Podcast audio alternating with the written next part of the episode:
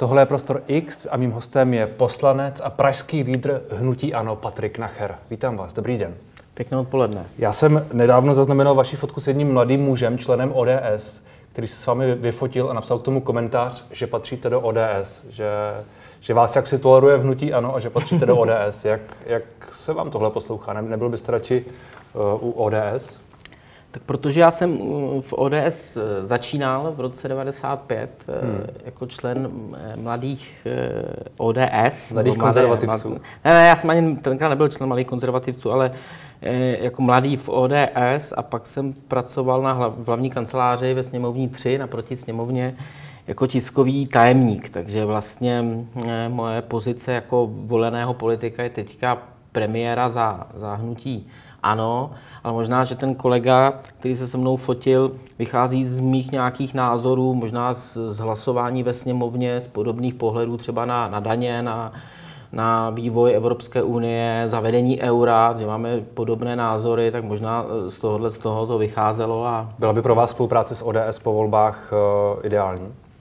Je je to něco, co by se vám líbilo?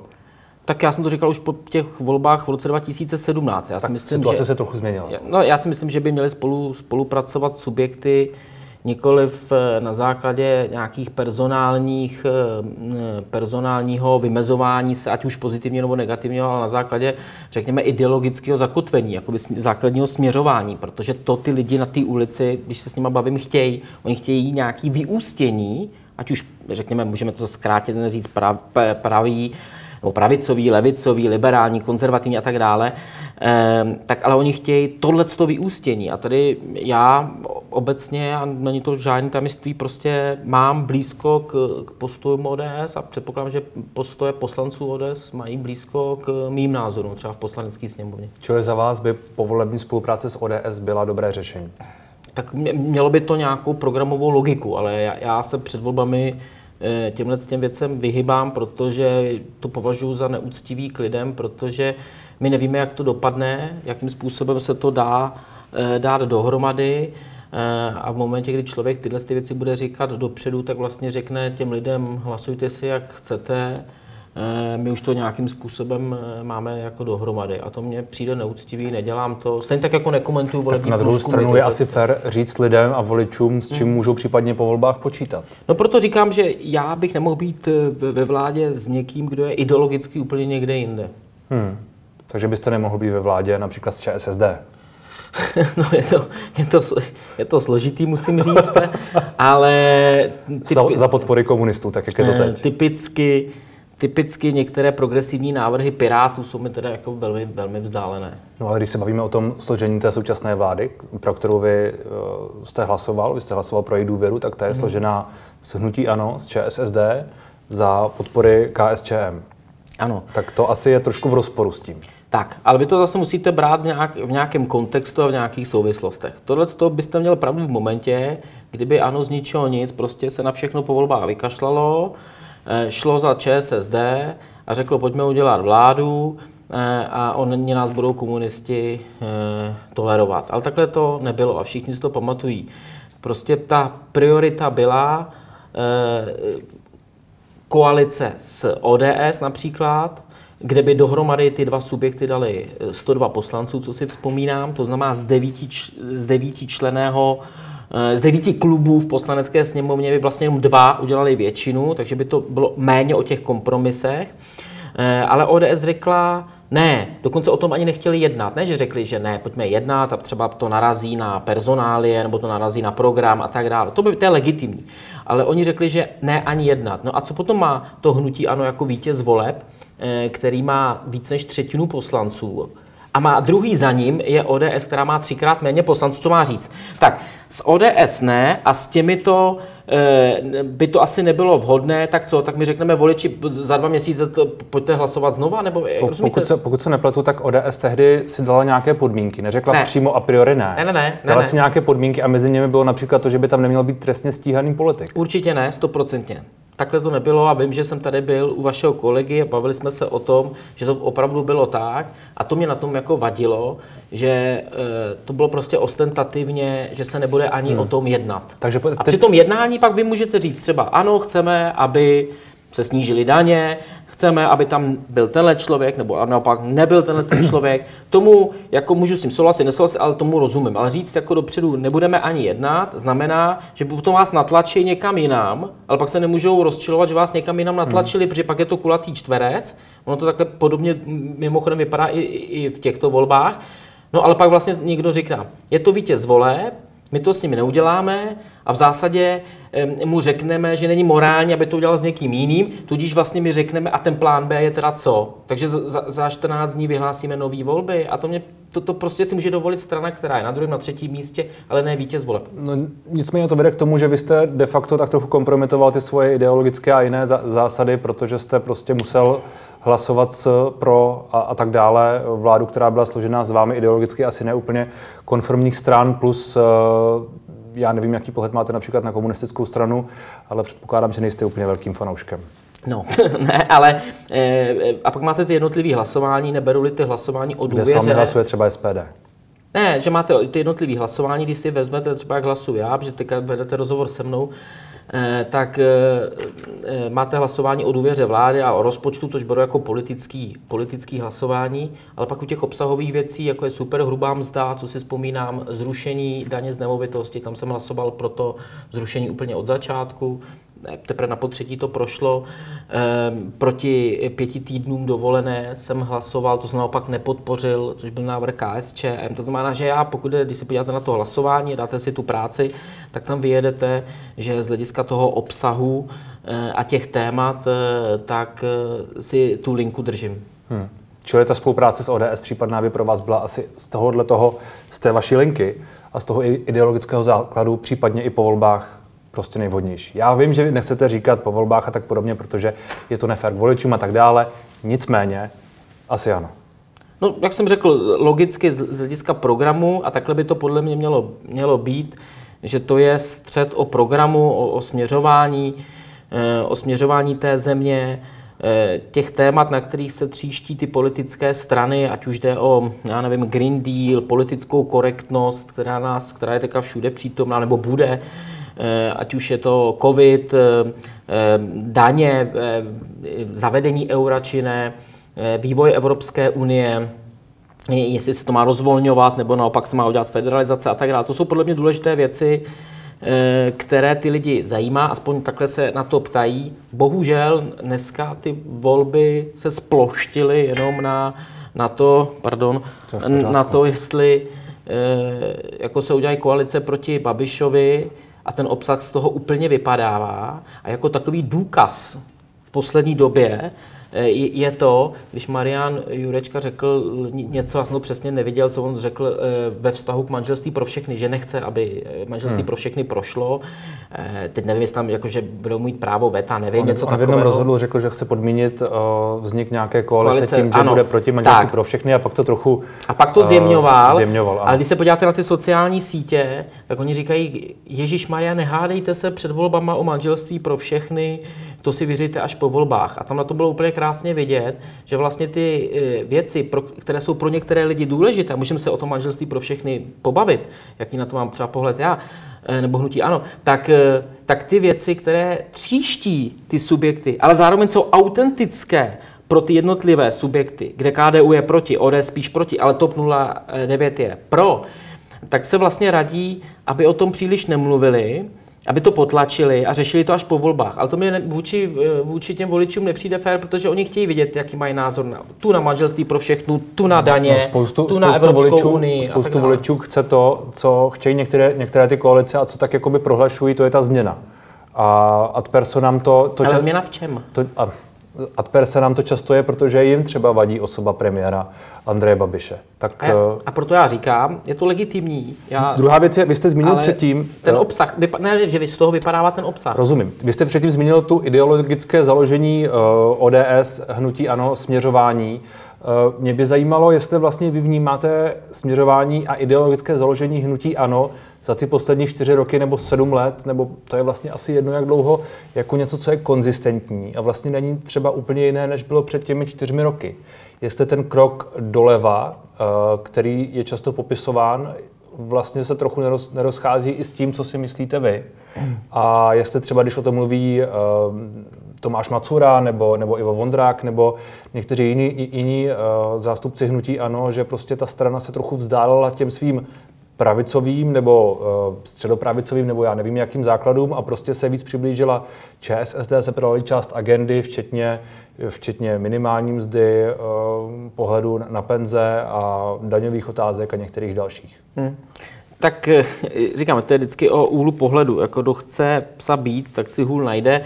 V tomhle tom případě, když se na to podíváte, tak to v některých momentech na první pohled takhle může vypadat. Na druhou stranu, v tomhle volebním období, ať máme za sebou covid, eh, ať se zvyšovaly důchody nad rámec, eh, nad rámec toho zvýšení, které tady bylo v tom předchozím období, v průměru o tisíc korun ročně, zvyšovaly se platy eh, učitelů, hasičů, policistů a podobně, tak i přesto byla schopná vláda snižovat daně, což mi přijde jako docela pravicové, snižovat daně, nebo to je typicky pravicové, a dokonce některé daně tak je, rušit. Tak pozor, je, ale některé deficit, daně rušit. Tak je deficit 376 miliard naplánovaný na příští rok. Ano, ano, ale ten je hodně dán, ten je hodně dán přece i tím, že jsme tady zcela mimořádné situaci toho covidu. Příští, a ty, a ty, příští rok. Příští rok. Tak a teď pozor. Příští rok. A tím chcete naznačit, že příští rok není covid. Tak a teďka to jsem čekal. Já, paní, paní ministrně Šilorová říká, ne. že příští rok nepočítá s covidem. Při, ne, to, co ale, si myslím, já jiná věc ten covid, a to vám řekne každý ekonom, on to má nějaký doběh, protože vám vypadly nějaké příjmy a naopak máte nějaké vyšší výdaje. Ta, ta ekonomika a ten život, my teďka jsme tady sice možná bez roušek, nebo jsme tady bez roušek, ne možná, ale, ale, eh, ale eh, ten covid tady je. A já, když jsem včera viděl eh, v pořadu České televize, vyjádření ve vztahu právě ke covidu, tak tam naopak ty všichni odborníci kritizovali vládu za to, že před volbama nechce lidi strašit ke covidu, ale že ten covid je tady, že je zpátky, aby jsme si všichni dali pozor eh, a, a podobně. Takže nemůže platit ale, ale ten, obojí ale, ale najednou, ten, ten, že covid ten, tady není ten rozpočet, a zároveň, že ten, tady je a vynadat vládě. Ten rozpočet to... na příští rok přece nepočítá s žádnými covidovými výdaji. Tam nejsou žádné Eh, covid nájemné, žádné takovéhle programy, nejsou tam stovky milia, milionů živnostníků, nic takového tam není. Tam se počítá jenom, jenom například se superhrubou mzdou, kde ten zářez je někde v rozmezí 60 eh, až 100 miliard, podle toho, s kým se o tom bavíte. Ano, a, 90 se říká, no. No, říká se 90, no, pan, pan Fiala z ODS tvrdí, že to je například daleko míň, takže každý jako říká něco trošku jiného. Asi se uvidí, kolik to nakonec opravdu bude, nicméně podobně vysoký rozpočet se plánuje i na ten další rok i na rok 2023. Jak vám, jak vám říkáme, jo, ten COVID, ten COVID má přece ty svoje náklady. Takže myslíte, že ten COVID, který je teď, bude mít dopad ještě za dva roky? No, ten COVID, který má, ten COVID, který má svoje náklady, eh, a nemusí to být přímo ta podpora někomu, že někomu dáte, eh, že někomu dáte nějaký prostředky hmm. v té chvíli. A co to jako je? kompenzace. No je to, je to, je to no, počítá, se setrvač... s růstem, počítá se s růstem, s růstem HDP, počítá se... Ale ten růst by mohl, kdyby tady ten covid nebyl... Nezaměstnanost je relativně nízká. No, nezaměstnanost je nejnižší, ale eh, tady jde o to, že eh, to má nějakou setrvačnost. To znamená, že ten růst by mohl být samozřejmě vyšší. Jednak, ale druhá, ten, eh, vy taky musíte brát, odkud ten růst počítáte. To jsme v ekonomické už debatě. Když, má, když počítáte ten růst z nižší základny, protože tady byl velký pokles díky covidu, no tak samozřejmě, že tam je nějaký růst. Ale hmm. my tím růstem se vlastně sotva dostaneme na tu předcovidovou dobu. Kdyby tady ten covid nebyl, Jo, rozumíte mi? Takže eh, tak by ten růst byl taky, ale byl by z jiné základny. Chápete? To znamená, že... Ale před covidem byl, byl ten deficit nějakých 40 miliard. A teď je těch 376. Rozumíte mi? I bez těch, i bez těch všech covidových a jiných opatření. Tak, já tomu rozumím, ale oni všichni, a já, já už neumím, jak, nevím, jak to mám vysvětlit, oni všichni eh, počítají jakoby do koruny kompenzace, tady náhrady, tohle to všechno na té výdajové stránce a na té příjmové, o kolik se vybralo méně. Ono to dá nějaký součet, ale pak máte takové ty druhotné věci, druhotné věci, které s tím nepřímo souvisí, že, že eh, celá řada společností, firem Eh, tím covidem má nižší výsledky, platí nižší daně, ale třeba přímo nečerpali ty kompenzace. Výběr, výběr daňový roste naopak. Ale mohl by růst, mohl by růst e, více. A to dělá deficit 300 miliard? To Já neříkám, že to dělá, to ale když dáte dohromady, ne, ale když dáte dohromady, dobře, ale co tím jakoby říkáte, těch 370 miliard, v tom je, tom jsou ty věci, které se týkají covidu, v tom je superhrubá mzda, No ale co je superhrubá mzda? Že lidem zůstane o 60 až 100 miliard v kapse více, oni si budou moct rozhodnout, za co ty peníze utratí, zase je vrátí do té ekonomiky. Pro Nebo mě ne. je teda, pro mě, když už jsme u toho pravice, levice, jo, i když dneska se to tak moc nedělí, pro mě je skutečně lepší, aby ty lidi si rozhodli a měli vyšší příjem a oni si rozhodnou, za co to utratí, než aby chytrý stát jim řekl, my ty vybrané peníze eh, dáme za tebe eh, na eh, třeba do tohohle z toho, Ví- Víte, jak jsme se k tomu dostali? do tohohle Dostali jsme se k rozvoje to- a tak dále. Dostali jsme se k tomu z otázky, jestli to ideologické zaměření hnutí ANO se příliš, nebo možná z vašeho pohledu příliš, neposunulo doleva a jestli je vlastně čitelné a konzistentní pro ty voliče, jak říkáte, že by mělo být, nebo že by mohlo být.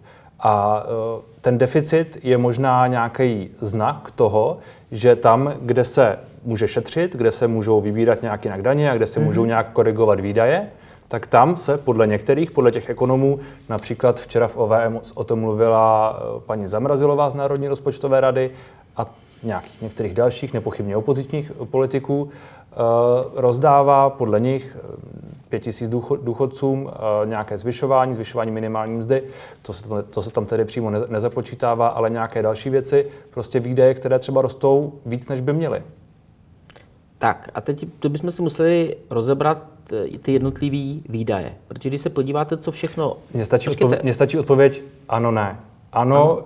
Posouvá se doleva, ne, je to stále pravicové. ne, já v těch hlasováních, které jsem zažil ve sněmovně, hmm. to znamená zrušení superhrubé mzdy, zrušení daně z nabití nemovitosti, ne, z snížení DPH u mnoha položek, eh, včetně vodného, stočného, knih a, a tak dále, já si, to, já si to přesně nepamatuju, to znamená snížení, ehm, tak eh, já to jsou jakoby základní parametry, které já považuji, že jsou, že jsou pravicové. To, že se, to, že se zvyšovaly, a teď je otázka, někdo to nazývá, že projídáme budoucnost, já bych to takhle nepojmenoval, že se zvýšil plat eh, učitelů, hasičů, eh, policistů, městských strážníků a podobně, tak eh, to si myslím, že je přece v pořádku. A když se podíváte do programu všech ostatních stran, tak oni to tam mají taky. Oni tam mají taky. Já jenom říkám, že když se na to podíváte, typicky u daně z převodu nemovitosti, neboli daň z nabití nemovité věci, tak tam to ODS navrhovala v tomto volebním období třikrát, přiznám, dvakrát to neprošlo, já jsem potom proto hlasoval po každé teda. Eh, Na, naposled ano, protože to podpořilo i hnutí ano, ale já bych jenom tady chtěl připomenout, že to byla ODS, která v té předchozí krizi, na přelomu roku 2010, tak tuhle tu daň zvýšila z 3 na 4 to znamená o 1 procentní bod nahoru. Jinými slovy, tím jsem chtěl říct, že když je pravicová strana ve vládě, tak i zvyšuje daně a když je pravicová strana v opozici, tak hrdinsky navrhuje jako rušení, ale ten, kdo je ve vládě, tak přece jenom musí přemýšlet víc zodpovědně. I přesto za této vlády se 176 zrušily... miliard deficit. Ano, a pojďme si rozebrat, kde, eh, kde se dá ušetřit, já s tím hmm. jako nemám problém, jestli digitalizace, propuštění státních úředníků a podobně. Já jsem se dokonce podíval na nárůst počtu počtu Úředníků. eh, ne, to nejsou právě úředníci, Státních jakoby zaměstnanců. státních zaměstnanců, ale tam, tam největší nárůst je regionální školství. No, to chceme jako škrtat? Eh, Ne, nechceme. Já se, jo, já se můžu podívat do tabulky, protože když se podíváte na tu tabulku, já jsem si ji tady připravil, to jsem nevěděl, že se budete ptát, zaměstnanci v regionálním školství 31 900, skoro 32 tisíc eh, nahoru. Příslu, hmm. Příslušníci bezpečnostních sborů o 4 tisíce. Chceme hmm. propouštět policisty, hmm. vojáci z povolání. Ale pozor, státní úředníci, to je to, pod čím diváci vidí toho státního úředníka takhle s tím štemplem, jak dělá, to, tak ty klesly, prosím pěkně, vidíte, ani jsme to je nezobrazilo, o 2362. To znamená, že to, prostě, po čem všichni volají, tak tam se to snížilo a zvýšily se počty v, tě, v těch profesích, které snad my chceme podporovat. Hmm. Proto já se vždycky ptám, pojďme škrtat, já s tím nemám problém, ale ukažte mi, kde. Budeme propouštět učitele, snižovat platy policistů, nebo To asi nejsou jediné dvě řešení. já to neříkám, že ne. Já jenom říkám, že já zatím jenom slyším 370 miliard od opozice. A já se neptám vás, tak vy jste moderátor, jo? vy nekandidujete nikam, ale, ale od opozice, kde teda ušetříme? Kde, hmm. kde je teda eh, těch 370 miliard v této době v kontextu roku a půl po covidu, který pokosil hmm. celou země kouli. Oni vám to jistě v tom vyjednávání po volbách případně, je. případně řeknou. Proč by měli lidé volit ano, podle vás? Proč by měli volit ano? Hmm. Protože, já vám to řeknu, protože hnutí ano, vlastně v zásadě to, co jsem tady řekl celou dobu, i přesto, že se zvýšily takhle platy všech těch státních zaměstnanců eh, a klíčových jako osob eh, v té společnosti, eh, důchodců, důchodcům se zvýšily, seniorům se zvýšily důchody, tak i přesto jsme byli schopni škrtat, snižovat daně, dokonce rušit daně. To znamená zachovat přitom nízkou nezaměstnanost, která je, patří mezi úplně nejnižší. A i ta proklamovaná inflace, kterou všichni kritizují, tak je pod úrovní Evropské unie. To znamená, že z těch čísel si myslím, že i přesto, že to byla menšinová vláda, která musela dělat spoustu kompromisů, o kterých se tady od začátku bavíme, tak jsou tam evidentní výsledky a to se bavíme jenom o té ekonomice. Ale tady této vládě a nám se podařilo rozčísnout věci, které tady byly 20 let před náma. Vyřešení dětských dlužníků, dětských exekucí, zvýšení nezabavitelné e, částky, kultivace exekucí e, a i insolvenčního tohle, e, tohle, zákona. Tohle všechno byly mimo, mimo jiné některé z nich návrhy, návrhy opoziční, které jste podpořili. Jestli se nepletu. To nebyly všechno návrhy vládní. Ne, to, to, to jsou všechno vládní, to jsou vládní normy, byly tam nějaké pozměňovací hmm. návrhy, které jsme podpořili, ale jsou to vládní eh, návrhy a současná opozice, minulá koalice, to mohla kdykoliv navrhnout zrušení dětských exekucí, zavedení chráněného účtu. O tom se tady mluví už 20 let. Exekutoři v té podobě tady fungují od roku no, 2001. Já spíš říkám, že část Hnutí toho... ANO vstoupilo jako hlavní v roce 2017. Minimální, takže... minimální část toho stále prohlasovali s opozicí. Tak to je. Jak to myslíte teďka? No, no, no pro, ty, pro, to, pro, to, pro ty úpravy v exekucích a ty dětské... Ne, proto hlasovala celá sněmovna. Proto hlasovala celá sněmovna ale někdo, jen, ale někdo je eh, nositel toho. Hmm. Takže to je celá řada věcí a proto si myslím, eh, že i, i přes tu kritiku, která je v médiích všudy přítomná, a já jsem, já nevím, jestli můžu jako eh, mluvit i o vaší konkurenci jako mediální, ale včera se to krásně ukázalo v jednom pořadu České televize, kde v momentě, kdy, se, kdy je co ke kritice, tak se tam mluví o hnutí ano a v momentě, kdy se mluví o podle mě úspěchu právě v oblasti exekucí, takzvané milostivé léto, kdy je možné u veřejnoprávních eh, věřitelů zaplatit jenom jistinu a odměnu exekutora a to příslušenství se maže, když to stihnete v těch třech měsících mezi 28. říjnem a 28. lednem, tak to je, aby se případně lidé přihlásili. Já jsem to téma vzal z celostátní politiky do komunálu na pražský magistrát a přesto eh, v české televizi eh, to tam o tom jako zamlčeli Eh, a, a neřekli to vlastně, kdo s tím přišel, kdo je autorem toho návrhu a podobně, tak eh, tak já rozumím tomu, že potom v té společnosti, která je zasypána těma negativníma informacemi, tak tyhle ty pozitivní eh, momenty se úplně rozplynou, vůbec je ty lidi nevědí a pak, pak možná je dobře, že jste se mě zeptal, jaký je ten důvod volit hnutí ano, tak je to právě pro tyhle ty všechny věci, za mě pro všechny ty úspěchy, i přesto, že ta věc byla složitá, protože jsme byli v menšinové vládě. A to teďka nepočítám ještě ten, řekněme, rozměr politický, a to je to, že hnutí ano eh, a žádní eh, politici eh, netlačí svoje příznivce, nepodporují ty svoje příznivce, aby, eh, aby byli agresivní na tu druhou stranu, eh, aby pálili knihy svých konkurentů. To znamená, že já si Myslí, troufám říct, že, že, vůči... že Vy myslíte, že eh, třeba Andrej Babiš směrem k Pirátům není agresivní? Že když varuje před tím, jak jim nastěhují uh, migranty do uvolněných bytů, potom co jim je uh, nějakým způsobem um, vemou, takže, nebo zdaní, nebo podobně, nebo odhalí, že jsou prázdné, takže mhm. tohle není agresivní. Že některé ty billboardy, které varují před pirátostánem a před tím, právě před migrací, že to, že to není trošku ad personam. Tak řeknu, eh, je to možná zkrátka, kterou třeba já osobně bych nepoužil, ale vychází vždycky z nějaké reálie. Tenkrát eh, s těmi, eh, s těmi byty a podobně, co si vzpomínám, tak to byla reakce na to, že Ivan Bartoš v Bruselu souhlasil s tím, aby my jsme se vzdali další části suverenity v oblasti zahraniční politiky a, a bezpečnosti, no, no kde to, to, zatím mají státy právo veta při hlasování. To byla diskuze jenom, ne? To nebylo tak, Ne, ne, ne, ne. on tam řekl a dal to na Twitter, já jsem to taky retweetnul, že prostě Piráti jako podporují to, aby tam bylo to eh, většinové hlasování. To znamená, že bychom se zase vzdali eh, nějaké suverenity ve prospěch Bruselu v tak důležitých věcech, jako je právě bezpečnostní politika a zahraniční politika. Na to byla pravděpodobně, jestli si vzpomínám tenkrát časově, tahle reakce. Říkám, já bych to takhle nepoužil, já jsem to komentoval nějakým jiným způsobem. Myslíte, ale že na to tohle... byla reakcí ta informace o tom, že já to tady mám dokonce napsané, Piráti chtějí lidem mapovat byty, zdanit přebytečné metry a pak lidem nastěhovat domů migranta. Ne, tak, a, no, tak tak s tím migrantem to bylo reakce na to a ta první část byla, že to byl návrh nějakého zastupitele A to vám přijde, to vám přijde adekvátní? Říkám, je to nějaká zkratka, hmm. já bych to takhle nepoužil. No, jak, když říkáte, že hnutí ano nějak jako nevede, že... Ne, počkejte, ale pozor, ale vždycky je to, vždycky je tam nějaký obsah, který je reálný.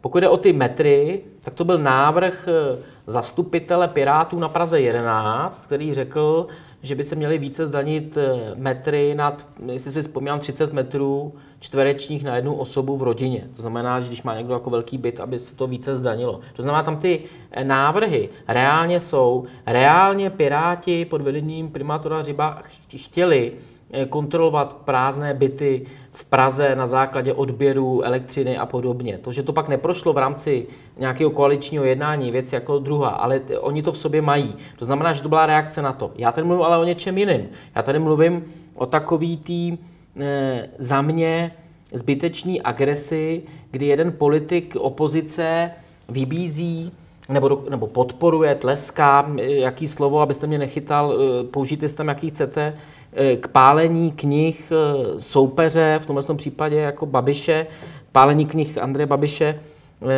s tím, že přišla zima dřív, tak aby si lidi zatápěli v krbu, to je prostě styl, který já si myslím, že do politiky nepatří. Já to nedělám, nikdo z nás to nedělá. Já jsem si naopak koupil knihu Petra Fialy a můžu s ním nesouhlasit, nebo Ivana Bartoše. Eh, mám ji tady v autě, kdybyste mi nevěřil v kufru. Eh, můžeme se na to podívat. Eh, kdyby můžu s nimi nesouhlasit, ale já tu knihu přečtu, nějak to navnímám, nebo aspoň prolistuju, ale určitě bych jako nevybízel Eh, jako příznivce hnutí ANO, aby to, to pálili. A v momentě, kdy příznivci hnutí ANO jsou třeba nějakým způsobem ostřejší na Facebooku, tak já je sám žádám, aby byli jako slušní, že to prostě do té politiky nepatří. A tohle to mi z té druhé strany eh, jako často chybí. Já si, já si pamatuju na některá poměrně ostrá vystoupení pana, pana premiéra Babiše při interpelacích směrem k některým například pirátským poslankyním, nejenom pirátským, opozičním. A tam tedy popravdě taky vulgaritám pan premiér šahal a nebylo to úplně tak, že by to byla, eh, řekněme, vybraná a velmi, velmi korektní mluva. Tak a zase, zase jde o ten, zase jde o ten kontext. Jde o ten kontext. Takže Já se tady bavím. Takže si to ne, zasloužili. Ne, ne, ne, to jsem neřekl, to jsem neřekl. Já se tady bavím o tom, jaký my jako politici máme vliv na, na lidi hmm. a k čemu my je vybízíme. Hmm. Ale v momentě, kdy to je jakoby souboj politik versus politik, tak tam to klidně být ostřejší může. Eh, jo, tam to, tam to být ostřejší může. Oni jsou taky velmi ostří eh, eh, na Andreje Babiše, zrovna piráčtí poslanci. Když se podíváte, tak je pak třeba to vzít do kontextu, co říkají poslanci za Piráty a jakým reaguje Andrej Babiš. Hmm. A shodneme se, že, jsou, že tam je ta ostrost na obou dvou stranách. Ale tam já to až tak nekritizuju, i tam by to mělo mít nějakou míru, a tam já to až tak nekritizuju, protože ty politici by to měli sníst, protože to je politik versus politik. Ale mě to vadí v momentě, kdy ten politik se vlastně obrátí na ty lidi. A to, to, to, to je to, to co mi vadí. já mám pocit, že se ale tady bavíme o nějakém jednom, já tedy nevím úplně to, to, tu výzvu jsem se ukázat, zaznamenal, to je, to je asi... Schovaný. To je, máte složky. Ne, složky, já asi... se dělám ze všeho print screen, že pak napíšu knihu, protože mi za pět, za deset let nikdo neuvěří, že tohle to jako bylo hmm. možné v 20. Hmm. Ale tak to je asi jako nějaká jednotlivá výzva někoho a není to tak, že by že, že by se tak chovala a priori opozice. Ale ta generalizace, kterou tady děláte, asi není taky úplně fér. Já, já, já, jsem, já jsem neřekl generalizace, že to všichni. Já jenom říkám, že se no, mě ptáte... Řekl jste to generalizačně. Ne, ne, tak to byla Markéta eh, Adamová Pekarová, která takhle vyzvala, aby se pálila kniha eh, Andreje Babiše. Eh, a výsledkem potom toho je, že na mítingy eh, kde je Andrej Babiš, tak tam chodí lidi eh, jakoby pořvávat, jsou, jsou jsou agresivní, mají připravená vajíčka, nebo dokonce je, je hodili. A to byli zase lidé, kteří tam ale protestovali kvůli opatřením. A ti nepochybně nebyli voliči Markéty Pekarové. Eh, no, tak ale já jsem byl, já jsem byl na, si pamatuju na Budějovické a tam, jsou, tam těch skupin je víc. Jedna jsou takový ty anti... Chcípl pes a podobně. Ne, ne, ne, ty tam nebyly, ale byly tam eh, anti eh, očko, očkování, nebo nevím, jak se říkají, antivakcínáři, nebo co. Antivaxeři. Antivaxeři, vidíte, a, a pak tam byli příznivci Pirát Stán a spolu a oni byli od sebe třeba pět metrů, sami e, spolu mezi sebou navzájem se nebavili, protože tam ty příkopy jsou ještě mnohem větší, takže to vlastně tu e, takovou tu energii negativní jako směřovali v té chvíli na mě. Já jsem si s nima bavil, byl jsem tam hodinu a půl Eh, protože se snažím s těmi lidmi komunikovat i přesto, že, že nemusíme souhlasit, protože to je podle mě role toho politika, to znamená ta kultivace. Hmm. Není role politika, že já řeknu tak a teďka za to, že vy jste nás tady obtěžovali, tak já vyzývám příznivce hnutí ano, choďte na všechny mítingy, Pirát stan a spolu a začněte tam jako, uh, začněte tam nějakým způsobem obtěžovat, otravovat a tak dále. Ne, já nikdy tohle to neudělám, já jsem se s nima bavil, výsledkem bylo, že jsem se s některými i vyfotil uh, a rozřešili jsme se s tím, že spolu nesouhlasíme, ale takhle by to mělo být. Takže tohle to já považuji a tohle to já takhle chci v té kampani dělat, tohle by měla být přidaná hodnota toho politika. To znamená, když, jsme to... se, když jsme se bavili o těch, o těch úspěších hnutí ANO, kvůli kterým by měli lidé volit uh, hnutí ANO podle vás, těch uh, eh, 30 a něco tisíc mrtvých za covidovou pandemii, která často je taky přičítána jako neúspěch premiéra a jeho, a jeho vlády, z vašeho pohledu je úspěch? Tak to, to já se omlouvám, to byla taková trochu, to uznejte, sám se smějete, taková jako demagogická otázka, že spojíte do otázky 30 tisíc mrtvých, tak pak tam dáte, že zvládnutí, zvládnutí, zvládnutí covidové pandemie byl úspěch? Zvládnutí covidové pandemie byla reakce e, na e, nečekanou novou situaci, která, která se, se to, mohlo se to samozřejmě s, se současnými znalostmi, můžeme říct, že se to mohlo třeba udělat eh, jinak, některá opatření mohla být jasnější, někdy to mohlo být přísnější, někdy naopak vlídnější. Na druhou stranu, já v momentě, kdy vidím, že ta kritika je tam za každou cenu, za jakýkoliv okolností, když se to uvolní, tak se to uvolnilo pozdě, když se pak ta čísla zhoršila, tak eh, se to nemělo uvolňovat vůbec.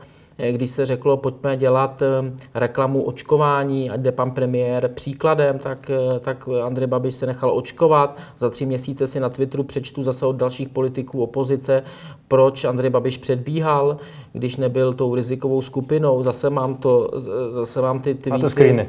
Screen, screenshot, no, no, no, print screen toho. To znamená, že v zásadě, a najednou, když to takhle člověk čte a dává se to dohromady, tak vlastně co, jak se to mělo udělat a co se mělo udělat, aby to bylo teda správně. Hmm. Když, když, kdykoliv se udělá nějaké opatření, eh, tak te, teďka typicky, teďka typicky třeba ve školách, jo, tak jedna část říká, už ty děti nechte být, já jsem toho zastáncem, eh, ať se netestují, protože tam bylo 111 pozitivních, že jo, výsledky to v té první fázi. V té první fázi. Ať se netestují, ať na tom, v tom prvním stupni, ať nenosí roušky. Já mám děti v prvním stupni a vidím, jak tam ty roušky nosí. Ehm, mně to přijde absurdní, ale dobře. Eh, nemám za to tu generální zodpovědnost. Ale eh, tak to je jedna strana. No a druhá strana už říká, ta čísla se zhoršují, blíží se podzim, kolem nás jsou ty čísla násobně vyšší, my jsme na tom teďka velmi dobře, eh, jako Česká republika. Mělo by se zpátky vracet eh, eh, to testování i do škol. No a teďka, a jeden odborník říká, už, už ty děti nechte být, netestujte, mm. a druhý odborník, na který se odvolává jiná část opozice, říká, vraťme se k tomu, ať se to zase nerozjede. Já a teď mi řekněte, ptal, kde, kde ptal, je správně ten výsledek. Já jsem se ptal na to, co se dělo předtím a jak tomu možná někteří uh, zástupci vlády a pan premiér, předseda vašeho hnutí, Eh, přistupovali. Například eh, je to ta slavná věc z, loňského, z loňských prázdnin, kdy se nějakým způsobem nejdřív vyhlásily roušky, pak pan premiér přišel s tím, že se má, že používá selský rozum a ty roušky stáhl, pak tedy se později znovu, znovu vyhlásili, protože se mezi tím v září ta epidemie uh, nějakým způsobem rozjela. Uh, to roz, rozvolnění okolo, okolo adventu před, před Vánocemi, které pak podle některých bylo ten vlastně hlavní problém, který vedl k té největší vlně nemocných v nemocnicích a toho umírání. To byly Já třeba chápu, že často jsou ta rozhodnutí různá a různě motivovaná a nemusí být špatně motivovaná, ale někdo přece má zodpovědnost. A ten výsledek je nějaký. Tak. Ale když se podíváte na ty jednotlivé situace, na to asi nemáme čas, tak, eh, tak zjistíte, že ať by to rozhodnutí bylo jakékoliv, tak je podrobeno kritice eh, a takovému tlaku, nejenom ze strany opozice, médií, ale i třeba, e, i třeba já nevím, podnikatelských svazů, kterých se třeba některá ta já tomu, opatření já tomu dotýkala, rozumím, ale teď jsme že někde. vyvolají... Tak, no dobře, tak já vám to řeknu jinak, abyste si, abyste si to jako vizualizoval teď. Teď se bavíme o uznávání nebo neuznávání protilátek. Jo? Já jsem třeba jednoznačně pro uznávání, e, ale, ale zase nemám se, tu generální odpovědnost. Já se na tohle neptám, já se ptám ne, já na to. Jako příklad, já, se, já se vrátím zpátky k těm mrtvým. Ne, ale 30 tisíc, ať už pak jsou tu nějaká na tu mrtí, ale o těch se bavit nemusíme. Oficiálně 30 tisíc. Někdo, někdo nese zodpovědnost, někdo byl ministr zdravotnictví, někdo byl premiér, někdo, někdo tu vládu nějak sestavil. Z vašeho úhlu pohledu ta zodpovědnost neměla by být, uh, neměla by být jasnější. Nemělo by, nemělo by někdo nést odpovědnost za to, že se to, že se to třeba úplně nezvládlo. Jasně, rozumím, ale jakým způsobem tu odpovědnost a, a to, jakým způsobem to tady probíhalo a jak to probíhá teď, tak tu odpovědnost eh, a vlastně tu, eh, ten souče dají voliči eh, za tři týdny. Hmm. A oni Chápu. řeknou, Podle my vám ten hlas nedáme, z těch a z těch důvodů jeden z nich je nezvládnutí COVID. Třeba. Jo, to, to, to je přece převzetí politické zodpovědnosti, mimo, no. jí, mimo, mimo jiné. Hmm. Ale, když, ale je, to, je, je to vystavení nějakého účtu. Převzetí politické zodpovědnosti by bylo, kdyby někdo přišel a řekl by, já jsem to tady neudělal moc dobře. Tohle byla chyba, já, já nesu politickou zodpovědnost. Neříkám, rezignuji, protože uh, to je asi každého věc a na, na to můžou tlačit po, opoziční politici a další. Ale, ale třeba takhle. Tak to je, to je legitimní otázka, ne na mě. Já jsem nebyl ani minister zdravotnictví, ani premiér a proto já říkám, já můžu být ve svých eh, stanoviscích jako v tomhle tom razantnější, eh, přímočařejší, protože tam nemám ten generální podpis na konci. Hmm. A když se bavíme třeba, a protože to je pro diváky asi, si myslím, důležité téma s těma protilátkama, tak tam krásně vidíte vlastně mm, tu, tu, tu disproporci, eh, kde Zároveň opozice a část a, a novináři říkají, aby vláda poslouchala odborníky. A zároveň, když ty odborníci v, v této době, mě je to líto, protože já bych byl pro, ale nejsou schopni se shodnout eh, u těch protilátek, jaká je ta hranice a jak by se to mělo, jak by se to mělo řešit, tudíž ty protilátky se v této chvíli zatím neuznávají, zatím hmm. je to pouze v Rakousku, teda mimochodem, byť já bych byl stokrát pro, a vláda poslechne ty odborníky, tak je zase kritizovaná, eh, že se v těch protilátkách neposunula. Jo? A já se omlouvám, už dneska vlastně říkám po druhý kulatý čtverec, a teď já tady u téhle krásné aktuální věci, jako kde je to vyústění. Tak má poslouchat ty odborníky, nebo nemá? Když je poslouchá a není to podle těch opozičních eh, politiků, tak je to blbě. Když je neposlouchá, a pak by se to ukázalo, že to byla chyba, tak se řekne, zase to bylo politické rozhodnutí před volbama, vyhlásíme protilátky, aby jsme Eh, aby jsme pomohli těm Ale lidem, kteří už to, to prožili. Není, tohle trochu alibismus, protože přece eh, ta vláda, která tam je, má tu zodpovědnost, kterou má, má nějakou důvěru, a má, má, nějakou, má nějaký poradní orgán, má, má nějaké prostředky a přece nese tu zodpovědnost. Nemůže, nemůže se jenom vymlouvat na to, že no tak jako my, ať se rozhodneme jakkoliv, tak jsme, tak jsme kritizovaní, tak mm tak nebudeme rozhodovat nějak, nebo... nebo... Ne, máte pravdu, taky oni rozhodují, taky jsou podrobení každá ta, každý to rozhodnutí kritice. Eh, u těch některých rozhodnutích já si také jdu představit, že, že mohly být udělány lépe, to já jakoby neříkám. A eh, fakt se to hodnotí jinak tady z toho studia a, a z toho, že tam nevnímáte ty, ty okolnosti, ty tlaky, tu odpovědnost hmm. toho, že když to fakt jako uděláte špatně, tak eh, nesete obrovskou zodpovědnost za osudy těch lidí.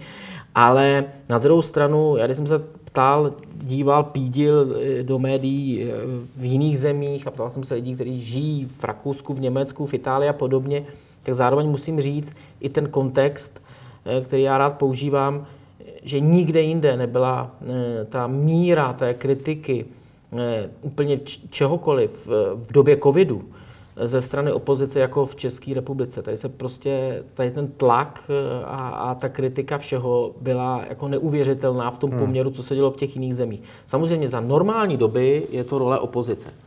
Ale já třeba jsem opoziční zastupitel v Praze a můžu vám říct, že třeba tři měsíce první, když byl ten covid v Praze, tak jsme nabídli primátorovi Řibovi spolupráci s tím, že prostě zastupitelstvo se pojede úplně v jiném režimu, my budeme kooperovat s tou koalicí a podobně, kde prostě jste v mimořádné době, já jsem to nazval jako poloválečný stav, tady se nesmělo vycházet, a tak tam najednou prostě opozice, koalice by ty, ta zákopová válka měla skončit. Ano, skončí covid a pak jedeme zase normálně klasiku. Ale, ale tady v tomhle tom já měl pocit, že naopak ještě, neříkám, že od všech, ale že ještě v té době covidu se ještě hmm. přituhlo.